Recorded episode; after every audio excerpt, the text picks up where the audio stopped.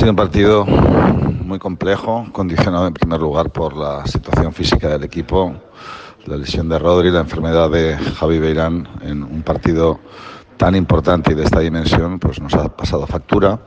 En cualquier caso, durante la primera parte no hemos mantenido el nivel defensivo ni hemos aplicado el plan de partido como teníamos que hacerlo. Quien sí lo ha hecho ha sido Prometeas y ha podido obtener una ventaja importante. En la segunda parte sí que hemos trabajado muy bien en defensa, pero nos ha seguido faltando acierto en los tiros abiertos, en opciones cerca de canasta, en pérdidas algunas veces eh, por cierta inconsistencia.